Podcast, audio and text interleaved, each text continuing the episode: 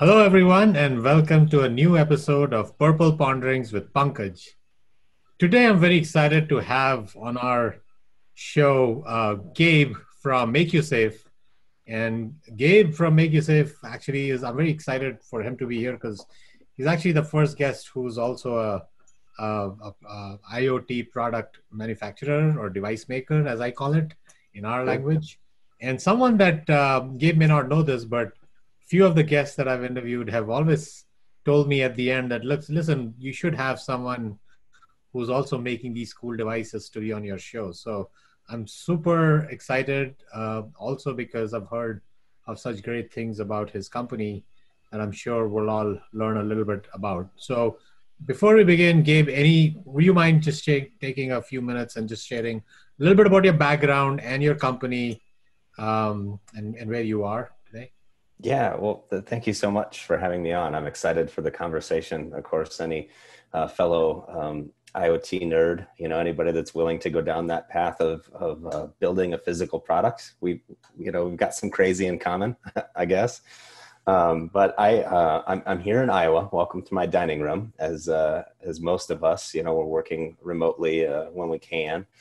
And uh, I, I grew up here in Iowa. I'm the son of a father who was a machinist uh, from for most of my life. And then for the last 20 years, in fact, he just took retirement here um, during the pandemic, but for 20 years, uh, he was a safety manager at a facility uh, where at its peak, I think there was about 2,000 employees that he was responsible uh, for sending home at the end of the day. Um, so me, I, uh, I met my wife in, in college and uh, I, I wasn't sure exactly what I was going to do. I think I tried like three different majors while I was in college, and I ended up getting a degree in business because it's general and uh, can kind of do anything with it. And about uh, 13 years ago or so, uh, I decided to leave what had been a, a seven year career in retail uh, to get into the entrepreneurial space and start my first business. And I've had kind of just a winding path of, of things that have led me to MakuSafe and where we are today. Excellent, excellent. So, um, with that background, um, Gabe, I'm going to just launch right into the topic that's very near and dear to, I think, both of us, which is IoT. And I just wanted you to just share a little bit about, you know, your perspective on sort of some of these emerging technologies, especially IoT. You know, the fact that you made a bet on it uh, with your startup. So, talk to me a little bit about how that happened and why that happened. Yeah, I think first, uh, you know, I like to look at the the problem that, that we're trying to solve. Right, I've I've really fallen in love um, with the with solving the problem. Not even necessarily with just MakuSafe solving the problem, but but anybody that's helping solve the problem. And and that problem is, is too too many people lose their life uh, at, work every single day. Around the globe, more than a thousand people every single day die in a workplace accident um, which that, that's a lot of dinner tables that are missing dads and, and moms and brothers and sisters. And so having a father that worked in manufacturing, pretty heavy industrial manufacturing, and then transitioned into safety, um, you know, that, that, that was always kind of uh, impressed upon me. And so uh, a few years uh, back, I was actually out touring some manufacturing facilities. I was doing a podcast of my own on, on manufacturing facilities, mostly here in Iowa, but I did travel a bit outside of Iowa to tour some. Um, but I was I was touring a facility when uh, they were surprised by uh, OSHA. The, OSHA came in to do an audit of the environment because some of their employees had been experiencing hearing loss, and that was my first exposure to the understanding that a workplace environment, right, the, the, the physical surroundings of a person and the environmental surroundings of a person could actually impact their their health, their well-being, their happiness, their ability to do their job. And not only are those things critical to their safety, but they're also governed by laws and rules and regulations. And so that was kind of the aha moment. And that was probably, uh, shoot, maybe four and a, four, four and a half years ago now uh, that that happened. And, and really what that inspired um, me to do is reach out to one of the smartest guys I know. That's my co-founder, Mark Frederick. Uh, he was in IoT at the time at IBM, and I had done a couple hackathons with the guy and, and gotten to know him that way. And uh, so I reached out to him and I said, "Hey, I think the, the world could could really benefit from a change in perspective about how we deal with workplace environments. And that perspective at the time was everything is done reactively, right? Somebody collapses and then we go and we find out that it's too hot or the air quality was really poor, um, right? Everything is always reactive. So I said, why can't we be constantly gathering the information about the environment around the worker um, and process that in real time to understand when things begin to trend in a, in a negative direction for that person. And the other thing that was really important is we wanted to do it from directly on the, the, the individual worker because as you know, you've probably been inside of a manufacturing facility. Many people have. The environment can be so different even if you're just a few feet away from somebody. If you and I are on opposite ends of a machine, the way that machine sound comes off or the way the exhaust comes off, we, we could be just a few feet apart and be having totally different exposures, right? So we wanted that granularity so that we could really get into the data and be able to say, these are the things that start to cause the inflection of risk. And let's find those precursors as early as possible to prevent things. So that was what we started our journey doing about four, uh, about four and a half years ago. Awesome, awesome. So in this journey, you know, you mentioned the problem that you're looking to solve. Um, you know, that problem is a big one, right? Like you give the the data that you just said, which is pretty uh, impactful. You know, thousand lives are lost every day uh, because of uh, these incidents. Uh, what are the like? What are the other technology solutions that are at play that you know uh, that are being used or were tried before IoT or before you you know came out with your specific solution. But because I'm assuming that this has been a problem that's been on for ages, and I'm just curious as to why you know what was done to solve it before you you start your company. Yeah, and if I might, I'll, I'll jump back to to a quick story. Um, about a hundred years ago, actually a hundred years ago last year, um, there was a factory explosion in my hometown of, of Cedar Rapids. And it just so happened that one of the workers was my great grandfather. And he was he was not wealthy, he was poor, so he rented a home on the property of the factory. And he had just walked home for dinner that night and walked out of the factory when it exploded. And he ended up spending a few weeks uncovering the bodies of his 43 coworkers uh, from the factory rubble. And those things although that's catastrophic, right? Um, it was a, a, starch factory, right? So combustibles and heat, you know, that's really about all it took. We've come a long way in a hundred years, but there's still more that can be done, right? If this many people are, are having problems. And so you're seeing a lot of things uh, in place by way of uh, automation and even more like safety guarding technology, right? Auto shutoffs and things like that and we've gotten a lot better at keeping you know everybody with 10 fingers and toes um, but there's also still so much that can be learned about the human body and how conditions accelerate fatigue right? And it's typically what we see is um, when really bad things happen a worker sometimes will make a decision or do something different than they would under normal conditions. And sometimes they're just fatigued whether it's you know environmental conditions that accelerated that. Maybe they're they're experiencing heat exhaustion or, or they're um, you know there's an air quality issue um, or just other things that are at play and and we've never gathered that data that's the really interesting part i mean we'll put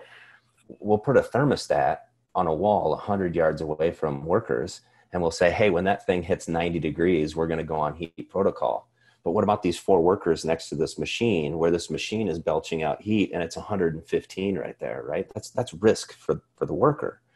So we've done a good job of progressing to a place where we're not having factories explode every single day. Um, you know, and, and that's that was very commonplace back then, or um, you know, more catastrophic accidents. But that doesn't mean that the individual loss of life you know the individual incident is not just as important. And it's great that we're at the place now where we can focus on that. But i think it's technology like MakuSafe and others that are that are in the space that are going to help provide the data that will allow us to do that awesome so great segue to my next question which is you know you mentioned you've been at this for about four four and a half years you've collected a lot of data what are some unique insights that you've gathered? Like, what have we learned, which is like maybe aha oh, insights man. from your perspective? Yeah. Yeah, the, man, there's so many. We've had great situations where we've been able to identify that workers are being exposed to something that they didn't realize. Like from a, a sound is a great example, right? That's what inspired this thing. Um, so we have the ability to send notifications when people reach um, a certain level of exposure to sound, right? We're, we act as a full noise dosimeter, you know, just like OSHA would use for for an audit, right? Um, and so we're tracking that time weighted average, and we know if if Gabe's been on shift for only three hours and he just hit 90% of his allowable threshold of sound, that's that's a pretty big deal, right? We need to to find out what Gabe's doing um, and make sure that he's got hearing protection or, or, or things like that.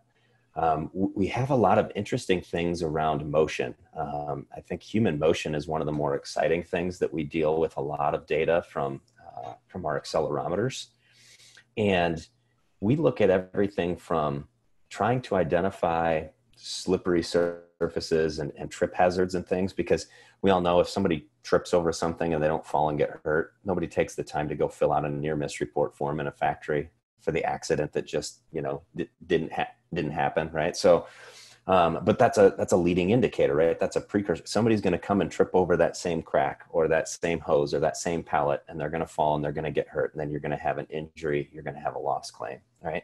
Um, so we're gathering a lot of data like that but even still just understanding um, the physicality of, of labor, right? The amount of exertion that workers have to do to do certain types of jobs. Um, and how does that compare to their peers across industries?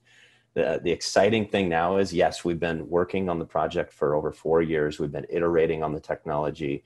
Uh, we did a bunch of pilot deployments in uh, 2019 where we gathered some really good insights but we're now live in the field with production equipment. And we're now getting an, uh, data from a lot of different um, workers and a lot of different types of facilities.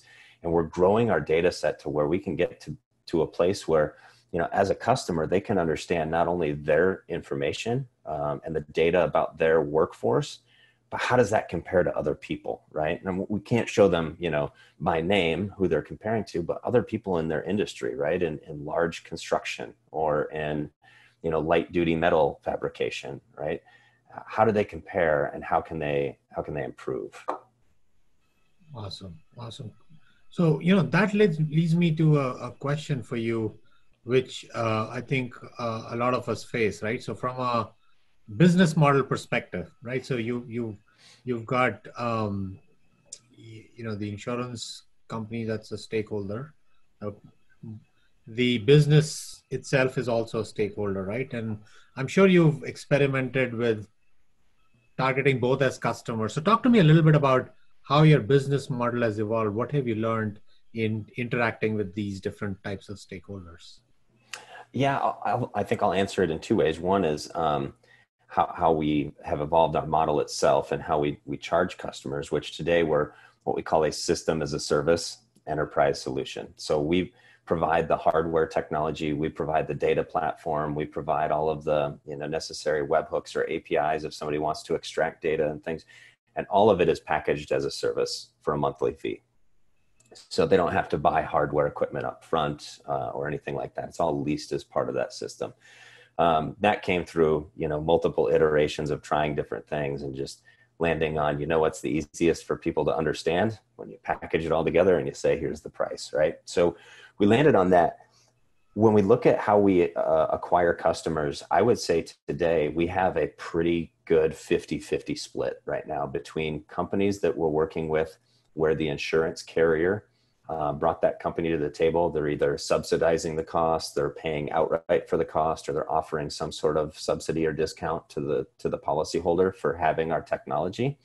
Um, and and in that, they get to share in some of the data that we pr- produce. Um, uh, to be able to, to deploy their resources better and connect with their customer better, right? So we have a kind of a suite of tools tailored to the insurance carrier and insurance customer.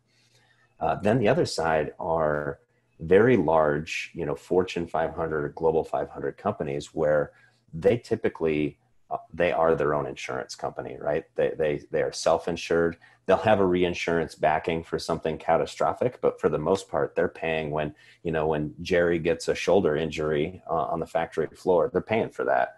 And when Sally trips over something and breaks her wrist, they're paying for that. So in those cases, it's very easy and tangible for us to be able to go in and run the technology for a period of time have things get identified that that they go through and they remediate those risks. And there's a lot of documentation that happens in our platform as they go through those processes. And we ask our customers when something is identified and it is confirmed that it was a hazard and they went ahead and remediated it we always ask them what would that have cost you?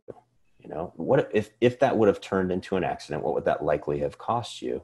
And what we're finding from our customers is it's well over a thousand percent ROI for what we're charging versus what we're actually finding and helping them identify and, and, remediate with the technology, which is pretty exciting for early numbers. And we still have a lot to figure out from um, long-term impacts on on mod scores and work comp premiums and things like that. Um, but we're already seeing some significant improvements in things just right out of the gate.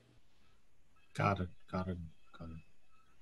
So, um, you know, in, in dealing with these, whether it's the self insured large global 500 companies or the insurance companies, right, which are uh, that you're working with, uh, selling to them is not easy, right? Or if it is, please tell me. I'll. but tell me a little bit about sort of what are the you know the obstacles, the hurdles that you've generally faced in the evolution of your company, and then and then talk to me about the one thing that if if you wish like could change right that would completely put you on a different trajectory.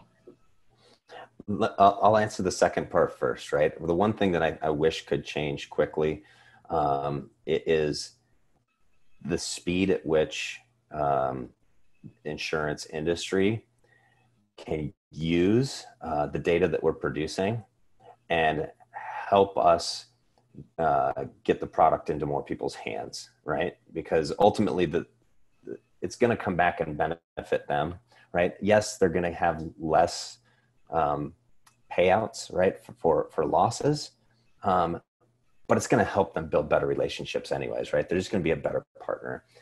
So those are the things that, that we want to see happen. Um, the challenges that we face uh, in working in that industry, right, is one, it's he- heavily regulated, right? There's a lot of um, what can be done, what should be done. There's a lot of unknowns when you get into an entirely new space, right? Or doing something entirely new and different.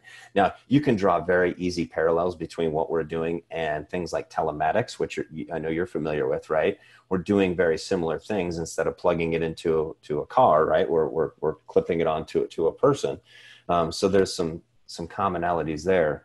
Um, but just the cycle for getting the conversations going and getting to a place where where we can actually do something. Now we've been fortunate that we've been having the conversations with many of them for um, you know two you know three years. And we're at a place now where we have product we're ready. And what we found was we have to come to the table with a pretty end to end here's how it's going to work here's what we're going to do here's what we're going to provide here's all the documentation for it Here's all the legalese that needs to be in place. Here's what we're going to do for your customer. Here's who owns the relationship. Here's who owns it. We have to spell all of that out and take it to them. Um, and and we found that that is able to accelerate things through the process much better. Early on, we didn't know. I mean, we didn't. I didn't know anything about insurance, so of course we were excited when they were interested in us. But when I would go and talk to them, um, we were uh, we were unfortunate. We were looking for much more from them. We were looking for the handholding from them, and we had great partners out of the gate. I think like you've had Rob on from uh, AF Group. Uh, they're excellent. Um, folks at EMC Insurance, we've done work with them. Uh, they've been excellent, right? And so they were willing to actually hold our hand a little bit in those early days and provide more to us.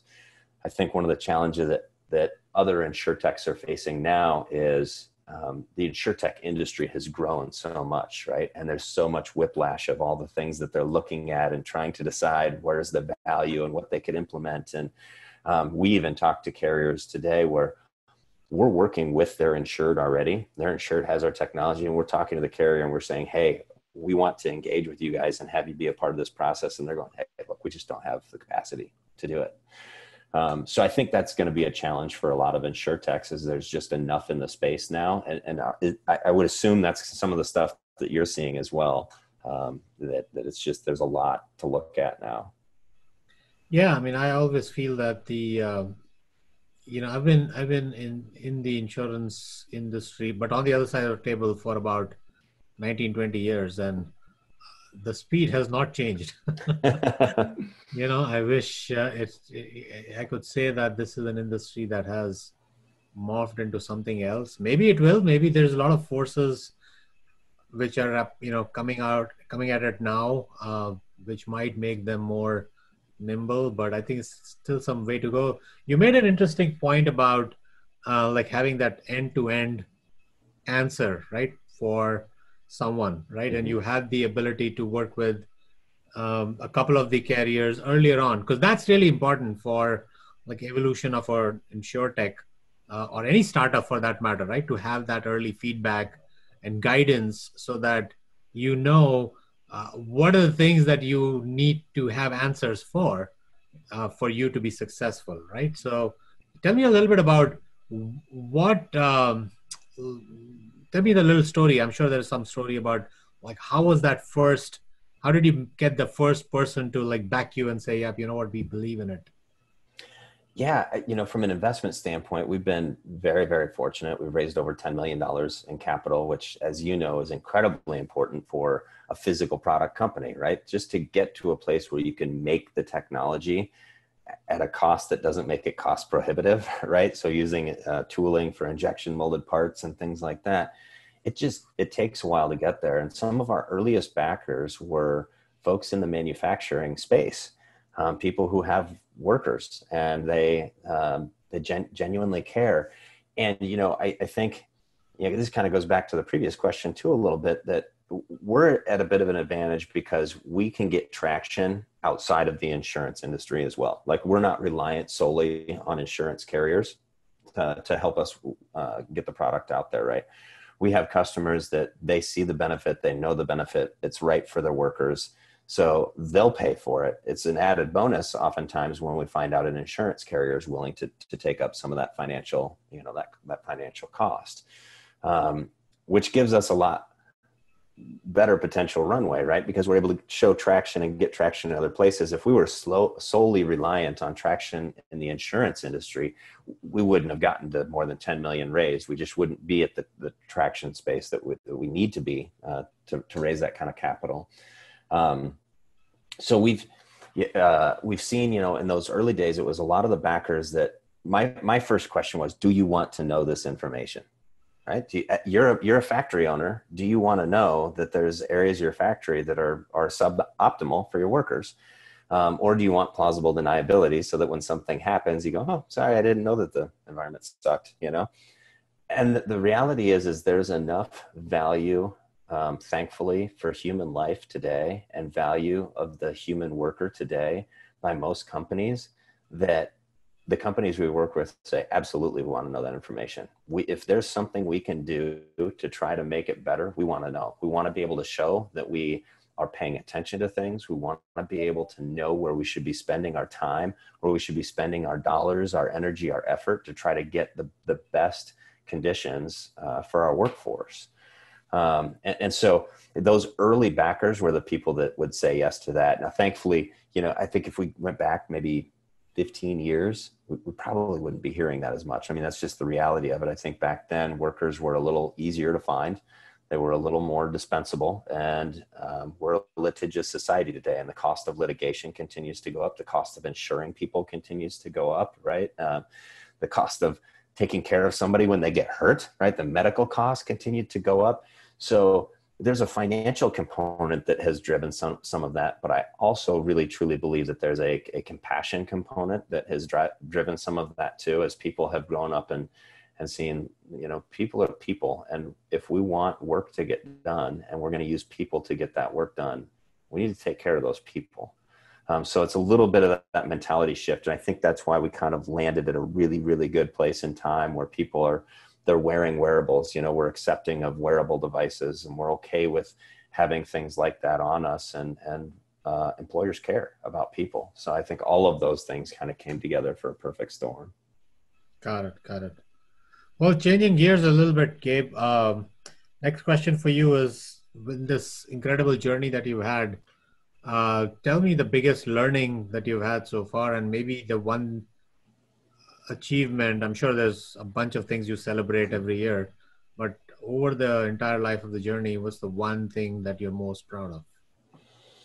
Um, gosh, uh, I think I think um, one of the things that I've learned along the way, um, and it's really shown in this company. I've had some previous startups, um, all in the software space, um, but it really shows that if you have a mission that somebody can get behind and you hire talented people incredible things can happen.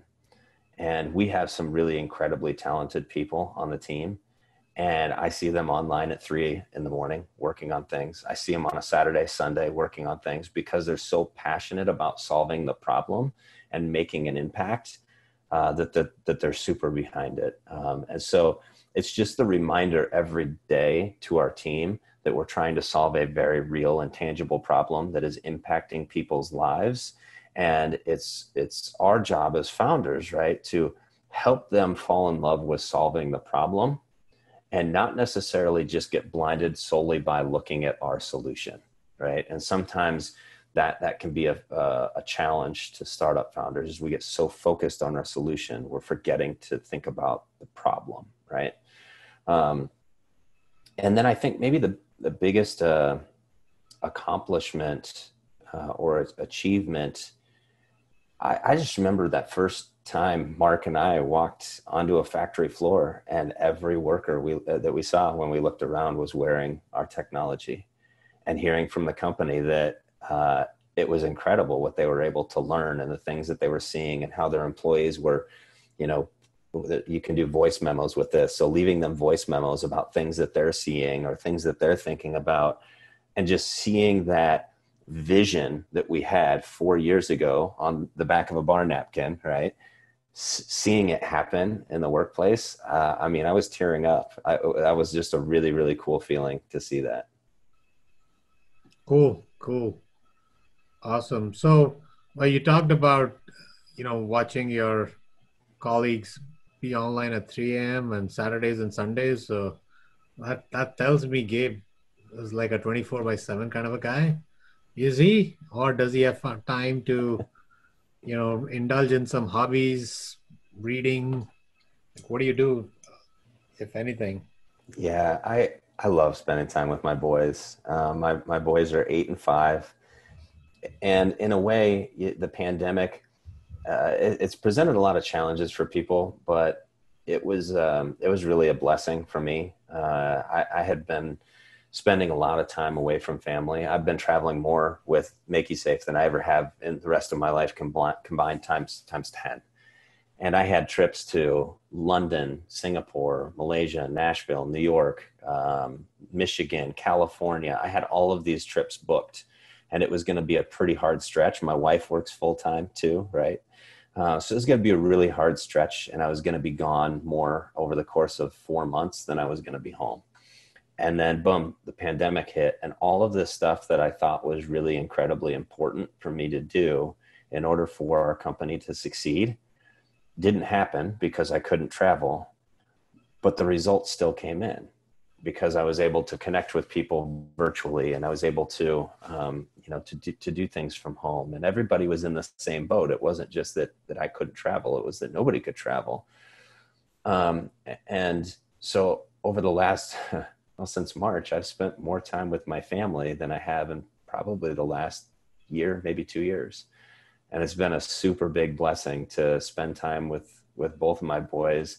Uh, they like to build circuits. Uh, they, they have uh, Snap Circuits kit, so they like to build uh, their own IoT circuits. And um, I like to read them stories. We like to go camping. We're going to go camping this weekend uh, up in the northeast corner of the, the state of Iowa, I like to go fishing and do that kind of stuff. And it's all these things that I kept telling myself, you know, MakuSafe is really important right now. It's got a lot of investor dollars. Is you know push this thing and push this thing, and, and we'll hit a finish line, and then sometime when we get to a finish line, whatever the finish line looks like, then I can spend time doing these things.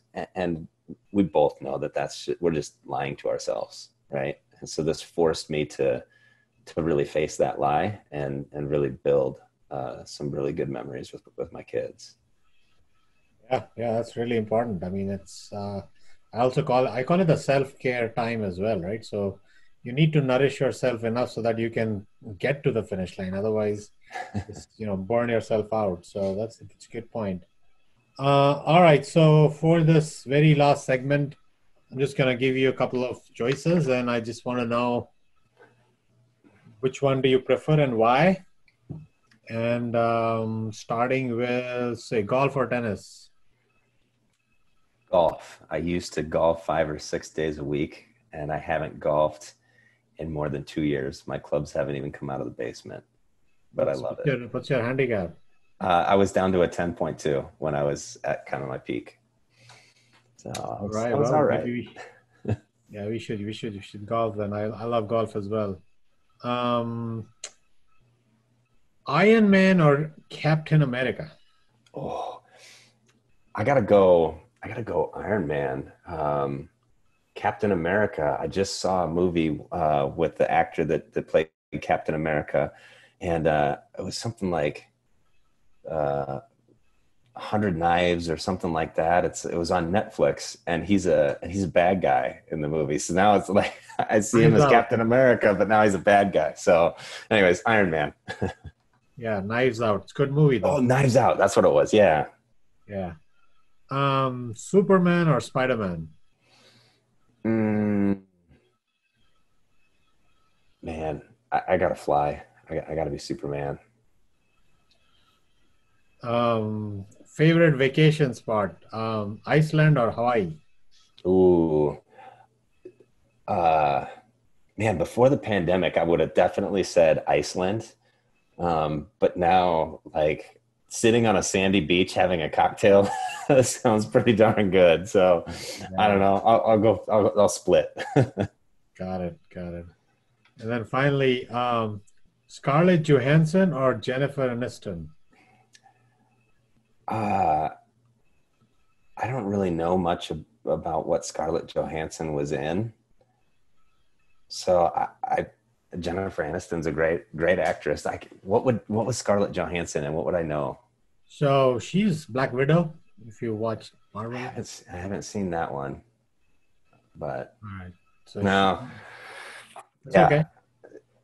Um, Jennifer Aniston, it is. I mean, Friends is still, you know, one of my favorite uh, shows, and she's just the evergreen Rachel, right? Yeah, yeah, timeless show for sure. Yeah, yeah.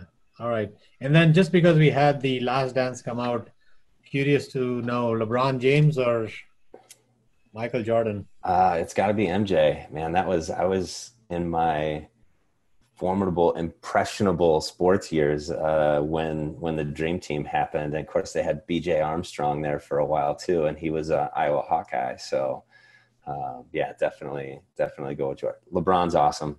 The, you know, just a freak of nature when it comes to physicality. But uh, yeah, from a talent standpoint, it was Jordan. Got it. Well, that was it, uh, Gabe. So that pretty much brings us to the end of the show. Is there anything that you want to share with our audience before we uh, wrap up? Right. You know, just something that's been sticking with me uh, lately is just having this time to to reflect uh, and and enjoy life. There's so much negativity right now. There's so much division on social media and in the in the media and in the news, and people get um, they get addicted to um, to being enraged and being outraged, right? And uh, I just encourage people to to remember that that we're all human and every human life has value, and uh, we're doing our part to try to um, try to make sure that people make it home and safe, but let's make it a world that people want to go home and be safe in. Yeah, I would agree with you. I think coronavirus, the one thing it has reminded us all is how in, in fight, you know how small we are, right, in the overall scheme of things. Yeah, a small mic- microbe, a virus can you know completely uh, dominate us in a very brutal fashion. So yeah, everything else is just you know little things that we we can always overcome. So yep, right on point. So. Well, with that, we do come to an end of this show. Uh, Gabe, thank you. thank This you. was amazing. Uh, uh, appreciate your spending some time with us. And with that, we come to an end of this edition of Purple Ponderings with Pankaj. Till next time, bye bye.